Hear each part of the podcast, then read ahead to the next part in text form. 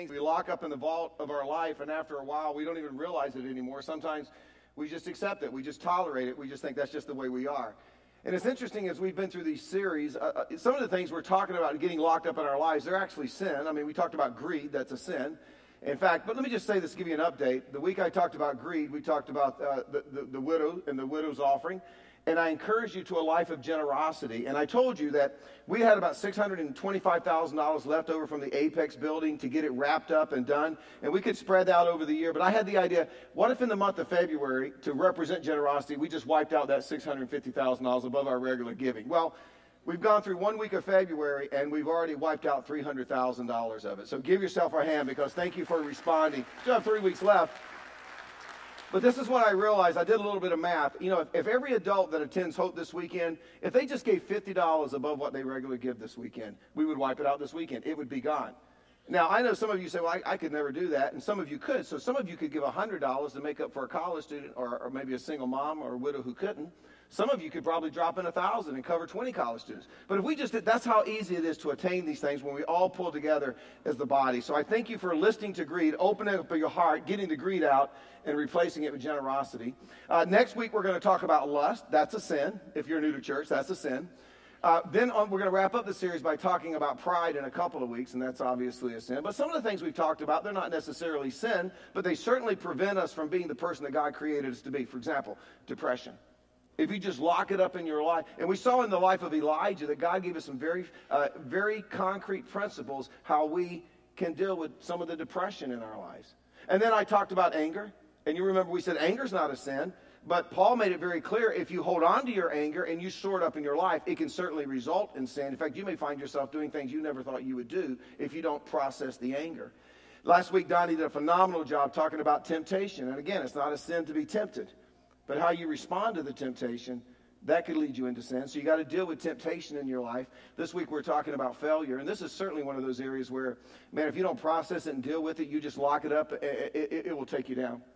It'll destroy your potential that God would love to use you for in His kingdom. So we're going to talk about failure, and you know what? I'm kind of excited about this one because I am really good at failure. I'm telling you, if, if, if they gave PhDs in failure, I would have a PhD in failure. I'm just telling you, because it's just something I figured out how to do really easily. And uh, in fact, if you knew how much I have failed in my life and the ways that I've failed, you wouldn't even listen to me on the weekend, right? So I'm going to just keep that to myself, locked up in the vault of my life, right? And we, you know, we smile, but there, there are a few things in life that are tougher for us to deal with than failure.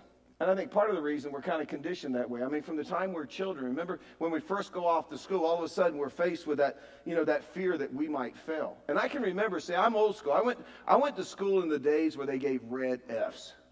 See, now, now it's one, two, three, and four. See, there's nothing intimidating about that. But a red F said, not only did you fail, you are a failure. And I used to, I used to wonder, what would it be like to bring home a test with a red F on it? Or even worse, a report card. And it didn't take me long to find out. It was horrible, right? We don't like to fail. And we finally, you know, if you're like me, I wasn't a great student. You get through school, and then a few years later, you're trying to get a job, maybe you're start a business, and once again, we come face to face with the fear of failure. I mean, do you remember? You remember trying to get jobs, doing job interviews? See, it's been a while, but I remember one time I had a uh, I had a job interview. They were a church in, up in the San Francisco area. They called me and asked me if I was interested in being the pastor, and I sent them my resume, and we had a phone interview. So this phone interview is going on. Of course, there's a board on one end of the phone, and there's me and Laura on the other end of the phone in my house.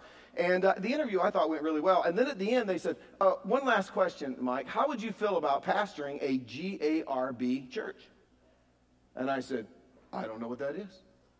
They said, "Well, that would be a General Association of Regular Baptists." I'm like, "Well, to be honest with you, I'm not all that excited about being a Baptist." But if I'm going to be a Baptist, I would much rather be regular Baptist than an irregular Baptist. See, I thought that was so funny. Dead silence on the other end of the phone, right? Well, I said, well, I think you can write that one off, honey. I think it's safe to say they're not going to call you back. They ended up hiring me. Here's the problem. Even if you get the job, what if I fail, right? And then about that time in our lives, if we hadn't got married all ready, we, we found that person that we think is going to be our mate, and then we have the fear, ooh, what if he's not the right person? What if she's not the right person? But when you think about it, there are hundreds of things in life that we can fail at, and sometimes we fail at relationships. Sometimes we fail at parents. We fail at reaching our goals and our dreams. Sometimes we fail to make the right choices. And as a result, we live in the backwash of the consequences, and sometimes those consequences follow us for the rest of our lives. I mean, let's be honest. Most of us, most of us, have a pretty poor pa- track record in some area of our, of our, of our lives that we, we don't go out of our way to make public, do we? It's like Mark Twain said, we're all like the moon. We all have a dark side. There's always stuff that we do a pretty good job of covering up. And I think it's one thing to fail. The reality is, is we're all going to fail. But it's another thing not to learn from our failure. And maybe that's, that's kind of where you are this weekend as it relates to a specific area of your life. And if that's the case, if that's the case, you're living in the middle of that failure, you already know it's a horrible way to live. There's frustration there, there's a sense of emptiness there. I can guarantee you there's some guilt there. Now, thankfully, as you're going to see this weekend, there are some encouraging truths in God's Word that can help us not only open up the vault of our life and, and release the failure, but these truths, these principles that we're going to look over, over the next few minutes that can actually position us to grow through our failures. And even if things are going great right now, and you're thinking, whoa, good, a weekend I just get to sit back and listen. I don't have to be uncomfortable because right now I got the world by the tail. Even if that describes you right now, I think you're going to hear some, uh, maybe some helpful information that will help you for that time in your life when you fail. It's not a matter of if you fail, okay? It's a matter of when you are going to fail. So I just want to begin by identifying a couple just initial pressures you're going to deal with when you fail. Here's the first one expect pressure from those around you. I mean, let's be honest, we've all been down. We've all failed, and we've all experienced people kicking us while we're down, piling on while we're down. And I don't know why it is as Christians, but it's almost just like our favorite indoor sport. And I can't speak for you, but I know this when I'm down, when I have failed, and I know that I have failed, I don't need anybody to tell me how much I failed. But you're going to experience, you're going to get pressure from other people. And the second, you can expect pressure from self imposed guilt. And I think, again, you know, as Christians, maybe we're the worst at this. And it's because I think after we followed Jesus for a while, after we've been a Christian for a while, I don't know that we mean to, but we kind of begin to see ourselves as spiritual superstars. I mean, a couple of years, some of you sitting right now, if two years ago somebody would have told you you're going to be attending church on the weekend, you would, yeah, right. But here you are. And not only are you here, through Jesus Christ, God has changed your life. He's reconciled you back into a relationship with Him. And you're reading your Bible a little bit. And we have an all play, and you said, let's take that big step and get into a small group. So you got into a small group. And maybe you started giving a little bit, becoming a person of generosity. And maybe you started serving in some areas using the gifts that God had given you. And see, it's pretty easy to think, wow, I'm sure glad I'm not like those people, the way I used to be, you know, those people, right? And by the way, I think that's probably the number one reason why people who aren't Christians think we're so obnoxious at times. Because we feel like, you know what? I, I used to be like that. I would never. Well, let me just say this. You might. Given the right circumstance, you might. I'm sure there was a time in David's life where he thought, I would never. How about Peter? Jesus told Peter, Man, I tell you what, Jesus, everybody else can desert you. I will die for you. And Jesus like, Peter, you silly boy before the sun comes up tomorrow, you're going to deny three times that you even know me. See, given the right circumstances, we can potentially do anything. I mean, when, we, when will we ever learn that as followers of Jesus Christ, we're nothing more than plain, ordinary people? Sure, our sins have been forgiven. Sure, we've been reconciled back to God. Sure, we've been given the gift of the Holy Spirit. Sure, we are now in God's family. But see, it's not because of anything we've done. In fact, let me let you in on a secret. The very same sin nature that you carried before you met Christ, you're going to carry that very same sin nature to the grave with you.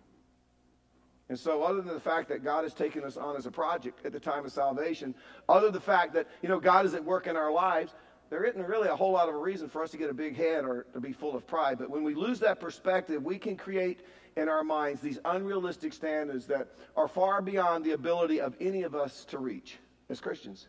And when we can't reach them or get anywhere near those unrealistic standards and we find out that we failed, often we're devastated. Now, this is something I want you to hear this weekend. And if you don't hear anything else, get this. In fact, if you get this and you want to leave, that's fine with me. But just make sure you get this. God does not set unrealistic standards for us. We set unrealistic standards. But you're going to see, I'm going to show you right from Scripture, God doesn't set unrealistic standards for us. Now, this is what I want to do over the next few minutes. I want to address four issues that uh, you're going to have to work through if, if, if, if you're not only going to get past your failure, you are actually going to position yourself to grow through your failure. I'm going to talk about responsibility. I'm going to talk about focus. I'm going to talk about perspective, and then I'm going to talk about security. And each one of these four truths, each, each of these principles, plays a key role when it comes to our ability to grow through our failure. Now, the first one has to do with responsibility. Let me just give you the principle and then we will unpack it. Your failure is your responsibility. Own it. Your failure is your responsibility. Own it. It's not the fault of your mate. It's not the fault of your friend, your roommate, your coworker. It's not the fault of your teacher. Your failure is your responsibility. Now, unfortunately, we live in a society where nobody likes to take the blame for anything. In fact, everybody loves to shift the blame. If we're 15 minutes late for work, we blame it on the traffic. If our kids are having problems in school, we blame it on the teacher. I mean, if we're having problems in our marriage, we blame it on our spouse. We love to play the blame game. It's just kind of a characteristic of our society.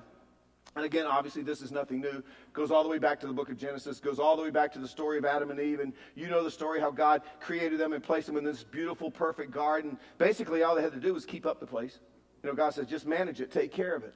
And not only that, they had this incredible relationship with one another. They had this incredible relationship with God. It was a beautiful thing. It was a perfect environment. It was paradise. And God says, only one restriction. There's a tree in the middle of the garden. Don't eat the fruit. Because if you eat the fruit, uh oh, bad things are going to happen. But as we saw a few weeks ago, because of greed, it wasn't enough that they had everything in the garden for themselves. They were missing out on something. And so they took the fruit, they ate the fruit. The fall came. They developed a sin nature. It was now in the blood. There was self awareness. They looked at each other and they were ashamed. They realized they were naked. Remember that? So they hid themselves. And God came looking for them, shocked. God found them. And God said, Where are you? Literally, the Hebrew says, Why are you where you are? Why are you hiding from me? You never hid from me before. Why are you hiding? And remember what Adam said? We were naked. We were embarrassed. We were ashamed. And it says in Genesis 3:11, He, God, said, Who told you that you were naked? Have you eaten from the tree that I commanded you not to eat from?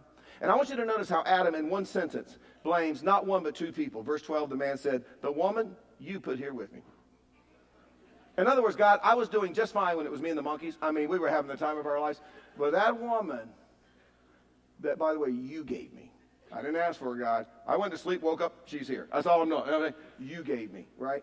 And then it says this in verse 13 Then the Lord God said to the woman, What is this that you have done?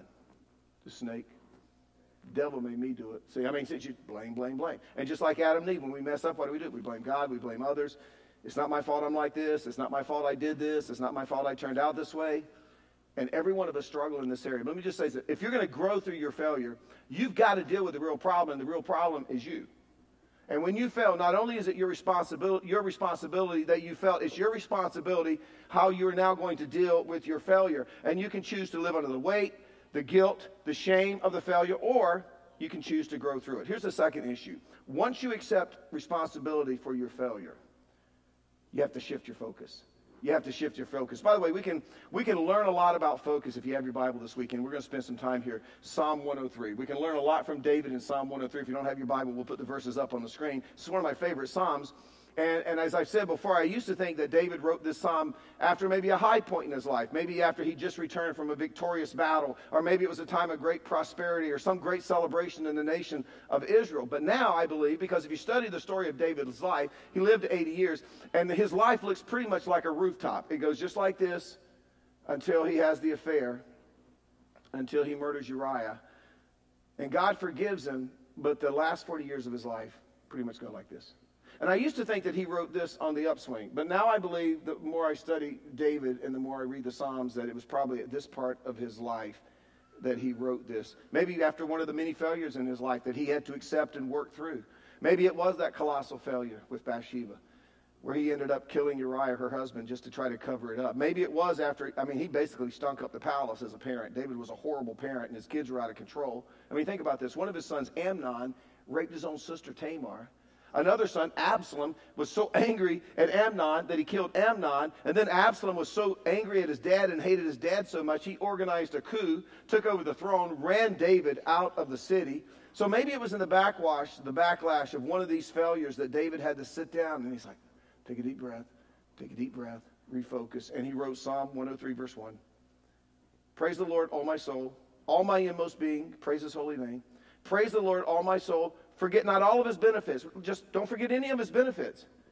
And, and just like David, see, when I fell, and it happens quite often, I think the number one thing I need to do is, is see, as I have, I just calm down, get a hold of my soul, and say, Soul, I am at a crossroads. I have failed, and in this moment of failure, I basically have three choices. I can, first of all, I could shift the blame somewhere else, and I could refuse to accept responsibility for it, and that I could just live in denial. Second, I could focus on myself and what a big loser I am.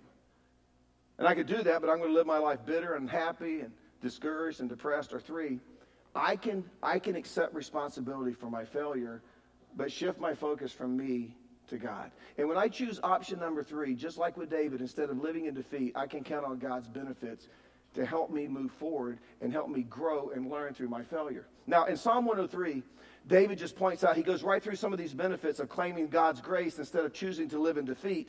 And so, like I said, he says in verse 1 Praise the Lord, my soul, all my inmost being, praise his holy name. Praise the Lord, my soul, and forget not all of his benefits. And then he gives us the first one who forgives all your sins. Can we just say that line together? Who forgives all your sins? Let's it like we really meant it, okay? Who forgives all your sins? And some of you are thinking, Mike, even the sin that led to my failure? Because that's sometimes why we fail. I would say, yes, even the sin that led to your failure, especially the sin that led to your failure who forgives all your sins. Verse 3, he heals all your diseases. And I've said before, David, he's not really talking about physical diseases here, although there are times in our life where God certainly heals us. But God uses a, David uses a word that more accurately describes what we would call diseases of the soul, things that we're talking about in this series. In fact, I think that David is talking about the diseases in our life that have a tendency to paralyze us and prevent us from living the lives that God designed us to live. You know, because we keep them locked up in the vault of our lives. I just made a list hatred, strife, bitterness, stubbornness, pride, resentment, anger, failure. David says, God heals them all. He takes them all away. Verse 4 Who redeems your life from the pit. And I don't know about you, but when I fail, I'm telling you, that's where I live. I live in the pit. And often I feel like, man, you can't get any lower. I couldn't go any lower. But David says, you got to understand, God does, you may be there, but that's where God wants you to be. He doesn't want you to stay in the pit. He wants to redeem us. He wants to restore us. He wants to bring us up out of the pit. And I love how he put it in verse 10. He does not treat us as our sins deserve. Can I get an amen on that one? Aren't you glad that God does not treat us as our sins deserve? See, see God's un- he's not like us. God's love is unconditional. See, our love is conditional. Most of our relationships are conditional. We get married, they're like, you better meet my expectations. You better meet, or you are out of this marriage. It may be a partnership. It may be a friendship. There's just a sense if we don't live up to the expectations, we may be on the outside looking in. That's not the case with God. It's never conditional. See, sometimes Laura will say, Will you go to the mall with me? I'm like, What are you going to buy me?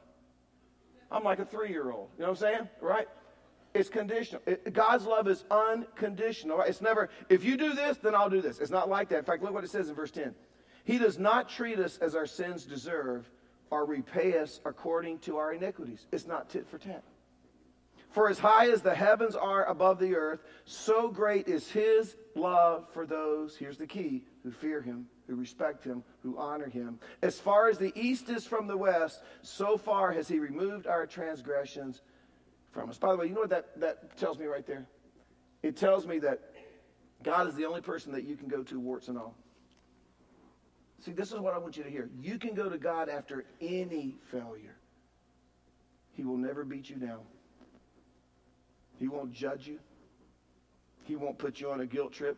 You can go to God any time of the day, any time of the night. You can say, God, I blew it again. And his response will always be, I cannot believe it. Well, no, that's not it. I had no idea you were capable of that. He has every idea what we're capable of. You can go to God, and his response will always be here's my compassion, here's my love. Now let me clean you up. What did we learn going through this process? How do we move forward from here? In other words, he can handle your failures because he's dripping with compassion. He's dripping with compassion.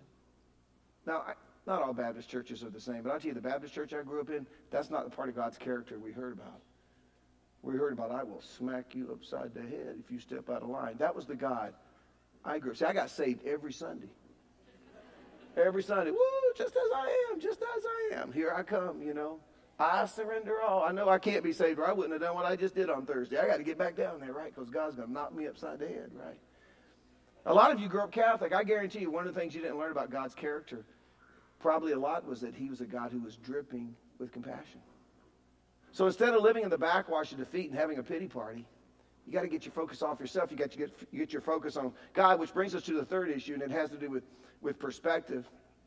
When you fail, refuse to compare yourself to someone else. Do, don't we do that? I mean, you lose your job. What do you do? You compare yourself to the one person you know who's never lost a job, right? You blow it as a parent. We compare ourselves to parents. All their kids are honor students, and we know who you are. We've seen your obnoxious stickers all over the back of your van. Okay, we get it. Your kids are wonderful. Right. We look at the couple who hasn't been married anywhere near as long as we have, but yet they're so much further ahead of us financially. And we compare and we compare and we compare and we compare and we get discouraged. Let me tell you, when you fail, refuse to look at another person and say, you know, in comparison to him, in comparison to her, I really am a loser. You know what the issue is? Perspective. You got to have a different perspective. I'll give you an example. A couple of weeks ago, I had my annual physical. When you turn 60, it is a roller coaster. You know what I'm saying? So I go in there, I'm feeling pretty good. Blood pressure, 171 over 97. They said, Did you know your blood pressure is high? I said, Not surprised. And they said, Why? I told them about my staff. They said, Okay, we're good. You're good. We got it. We got it. It'll go down. And, uh, and then, you know, they do the EKG. And the nurse, she's pulling off those little stickers. She said, You have a lump in your chest. I said, no, that's my chest. No, she, no, she said, no, it, it's a lump. I said, I know. She said, well, how long has it been there? I said, I don't know. You're not worried about it? I said, are you worried about it? She said, it feels mobile, feels like it's moving around. I'm pretty sure it's nothing, but we should have you have a sonogram. I said, well, if you're sure it's nothing, why do I need a sonogram? She said, well, it could be breast cancer. I said, I am not having breast cancer. I said, I'll have chest cancer. I'll have pet cancer. I ain't having breast cancer. Well, I'm sure it's nothing, but we got to. So anyway, a couple days later, I'm driving around and my phone rings in my truck. And is this Michael? Yes. We're calling to schedule your mammogram. I said, Mama, what? We're calling to schedule your mammogram. I said, You got the wrong number. I'm telling you. I got no mammogram. You know what I'm saying? Right? And she said, I said, they, they told me sonogram. She said, oh, no, no, no. They got your orders mammogram. And I said, I'm not really comfortable with that. And she said, hey, keep it in perspective. It's not a colonoscopy. Oh, okay, cool. Let's have a mammogram. You know, let's just go for it, right? It ended up being nothing, lump of fat. I told Laura it was my unborn twin. I've been carrying right by my heart all these years, you know. But, but you know, put it in perspective, mammogram's not so bad, you know. And it's you know, I'm telling you, even from the right from the right perspective, even a failure can look great. I love this. This this this girl sent this text to her mom and dad. Just thought I'd drop you a note to clue you in on my plans. I've fallen in love with a guy named Jim. He quit high school after grade 11 to get married.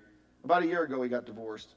We've been going steady for two months, and we plan to get married in the fall. Until then, I've decided to move into his apartment. By the way, I think I may be pregnant. At any rate, I dropped out of school last week, although I would like to finish sometime in the future. Sends it into text, right? Parents are sitting there.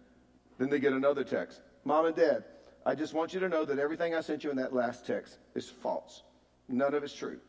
But it is true that I got a C minus in French, and I did flunk out of math and I'm going to need a lot more money to finish my semester. See, she set them up. She punked them. Now they'll give her anything in the world. Like, just to see, again, perspective, right? It's all about perspective. I love what Thomas Edison said. He says, I have not failed. I just found 10,000 ways that won't work. See, maybe 10,001 is the answer. See, it's all about perspective. Let me give you a news flash. You're not perfect. In fact, just turn to your neighbor and say, I'm not perfect. See, some of you can't do it. Oh, no, like Fonz, right? Oh, you know. You're not perfect. So let me ask you a question. We all know we're not perfect. Why do we even set a standard or a goal of perfection? Ain't going to happen. It's all about perspective. This is what David said, verse 15. The life of mortals is like grass.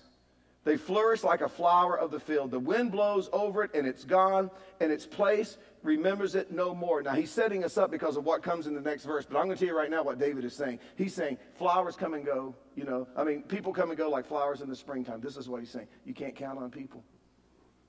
You can't rely on people. You can't depend on people. What did we hear in that Johnny Cash song? Everyone I know goes away in the end.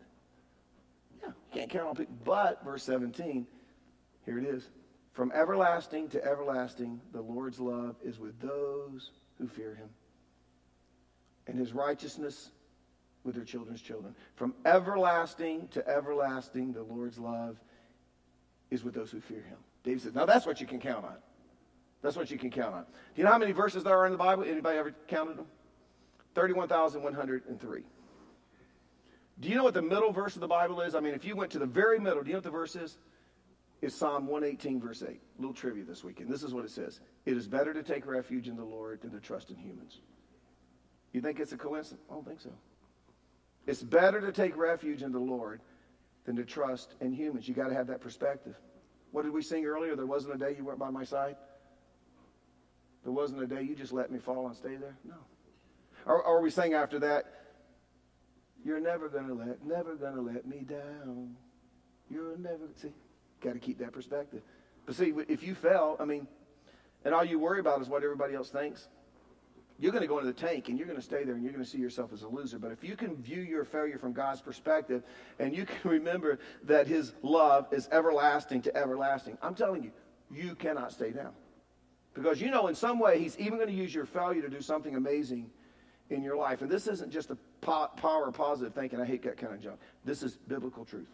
In fact, this is one of the traits that made Jesus so attractive. Is he always saw people not for what they were, he saw them for what they would become.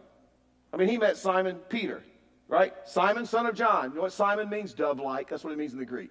Has the idea of vacillating, moody, shifty, flaky. You're Simon. You're going to be a rock when I finish you, right?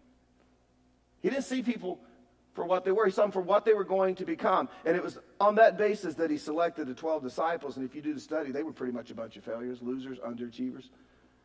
But because he saw them for what they were going to become, he left a lot of room for failure. Let me tell you something. When you fail, very important where your perspective is. Are you worried about what people think? Or are you worried about how much God loves you? That he's a God whose compassion is just dripping. And then, fourth, it has to do with security. When you fail, count on God's constant acceptance and understanding. Look at verse 13. As a father has compassion on his children, so the Lord has compassion on those who fear him. For he knows how we are formed. He remembers, I love this, he remembers that we are dust.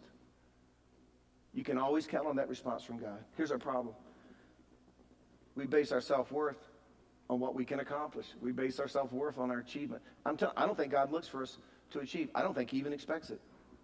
According to this verse, He looks at us after we fell and He remembers dust. So that tells me God's not the problem. We are actually the problem. We see the externals. We gauge on the externals. God sees the heart. He sees the motive. He sees what's going on on the inside. Remember 1 Samuel 16, 7, we built a whole series on that. God doesn't look at the things man looks at. Man looks at the outward appearance. God's concerned about what's going on on the inside. And when God looks on the inside of each of us, he sums up what he sees basically with a four-letter word, dust. Just dust. Now let me tell you something. If you struggle with pride, you know, if you think you're all that, God's gift to humanity, right? If you struggle with pride, that's not very encouraging. Because, see, we want to be a little more than dust. We want to achieve so we can be accepted. God looks at us, dust. And God doesn't expect dust to produce. You know what dust does? It just lays there. looks dirty. That's all dust does, right? And if we can ever wrap our brains around the fact that God is going to accept us unconditionally and he's going to love us regardless, if we could ever wrap our head around that, we'll spend a lot fewer days discouraged and depressed. See, I'm convinced that most of our discouragement and depression in life comes from the fact that we focus on people and what people think of us instead of focusing on God and what God thinks of us. And when we focus on people and we don't get their approval and we don't get their acceptance, we feel insecure. But if we focus on God and realize that He accepts us regardless and loves us unconditionally, I'm telling you, we got security by the tons. Because He just sees us as dust, still accepts us just as we are. I mean, isn't that encouraging? Well, I just came through a week where, seriously, you ever felt like everything you touch, you know? And I, I constantly struggle. I just let you into my life a little bit. Should I be doing this thing, this job? I, I, there's hardly a day that goes by. I'm like, honey, I really think God wants me to be a bartender. And She talks me down. No, go preach. Put down the vodka and go preach. You know, and but isn't it isn't it amazing that God says, I'm just head over heels in love with you. I know you failed, but let's let's address it. Let's learn from it. Let me give you a couple of things that might help you as you work through your fail. I'll just leave you with these. One, control your expectations. Key to happy life is low expectations. I've told you this. You know, I mean, we have kids. We push them. We drive them. My son's going to be the next Tom Brady, Derek Jeter.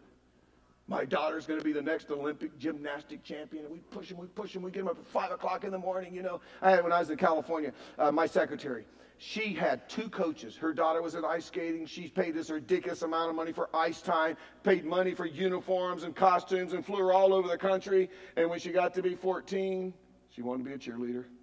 Walked away from it, you know. She felt like the biggest failure in the world. See, we set our expectation too high with our children. You ever plan a family vacation and you, it's got to be the best? Are you kidding me? Have you been on a family vacation? It never, it never goes the way it plays out in your mind. Are you dating? Keep your expectations low. It's not going to be the bachelor. He is not going to, he's not going to sweep you off your feet, put you in a helicopter, take you to a deserted beach somewhere where someone set up dinner just for the two of you and there are no flies and mosquitoes. That's not going to happen. You're lucky to get Prius and Taco Bell. I'm just saying.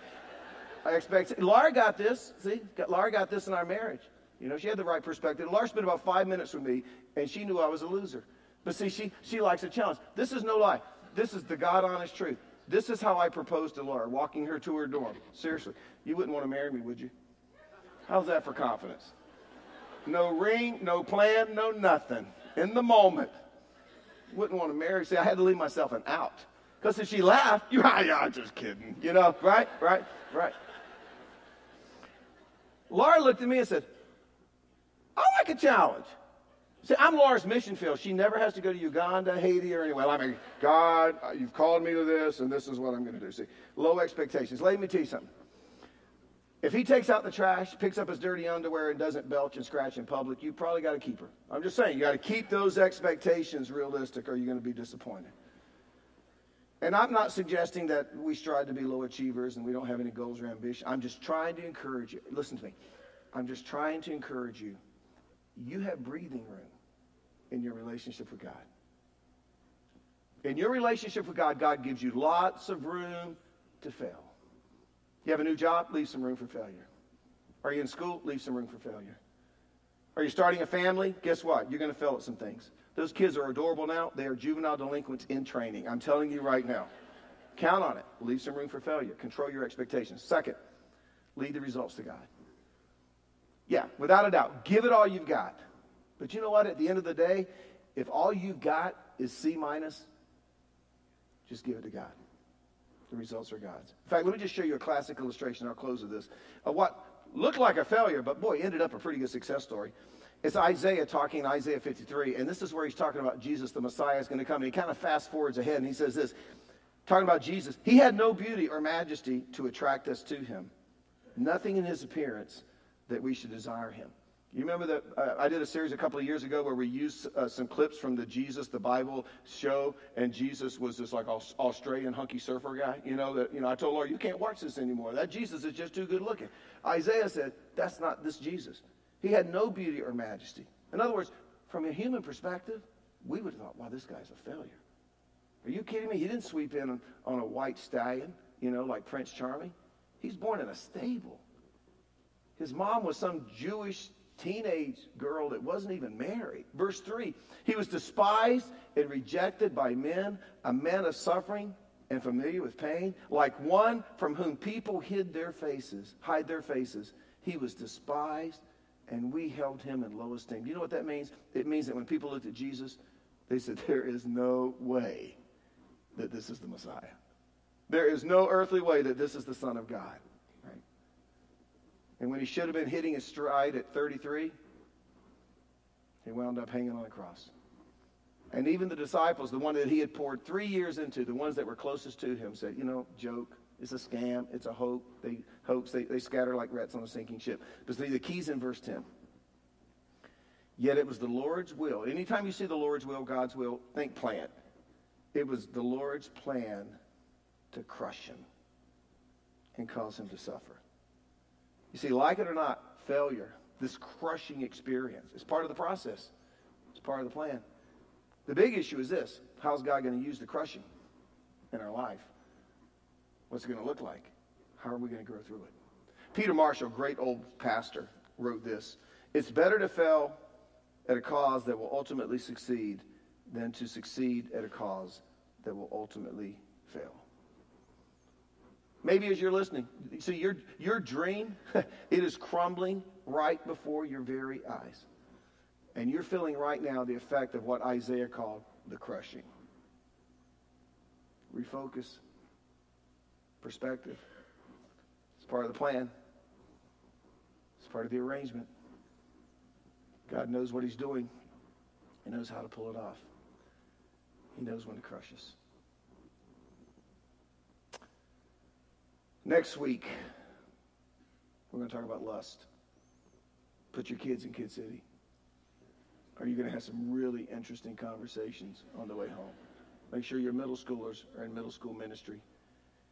Because we're talking about something that is just absolutely rampant in our culture. And a lot of us, if we're honest, we lock it up in the vault of our life. And we tolerate it. So we're going to dig it out, poke at it some next week, and see if we can get rid of it. Okay? Let's pray. God, thank you. You know what, God, even as I talked about lust, right now some of people are thinking, oh, yeah, that's in the area of my failure. And maybe, maybe what they need to hear is who forgives all your sin, who redeems you from the pit, whose love is everlasting to everlasting who's dripping with compassion. We need to hear that. Some of us, we failed at marriage. We failed at parenting. We failed in our careers. We fail in our relationships. We fail financially. We fail because we give the temptation. And we reap the results and the consequences of it. And God, you have to teach us. If you love us, you discipline us. Just like we do when our children run into the street. We don't want them to keep running into the street. The Father is not to drive us from you, it's to drive us back towards you, back to the safety of the comfort. Just like the prodigal who ran back into his father's home. Get the ring, get the robe, kill the calf. He's home. So I pray for anyone because of their failure this weekend may feel like there's no place in your arms. Just remind them of your love and your compassion and your acceptance. And may we find healing. May we open up. May we release it. And may we grow and move forward with you. In your name we pray. Amen.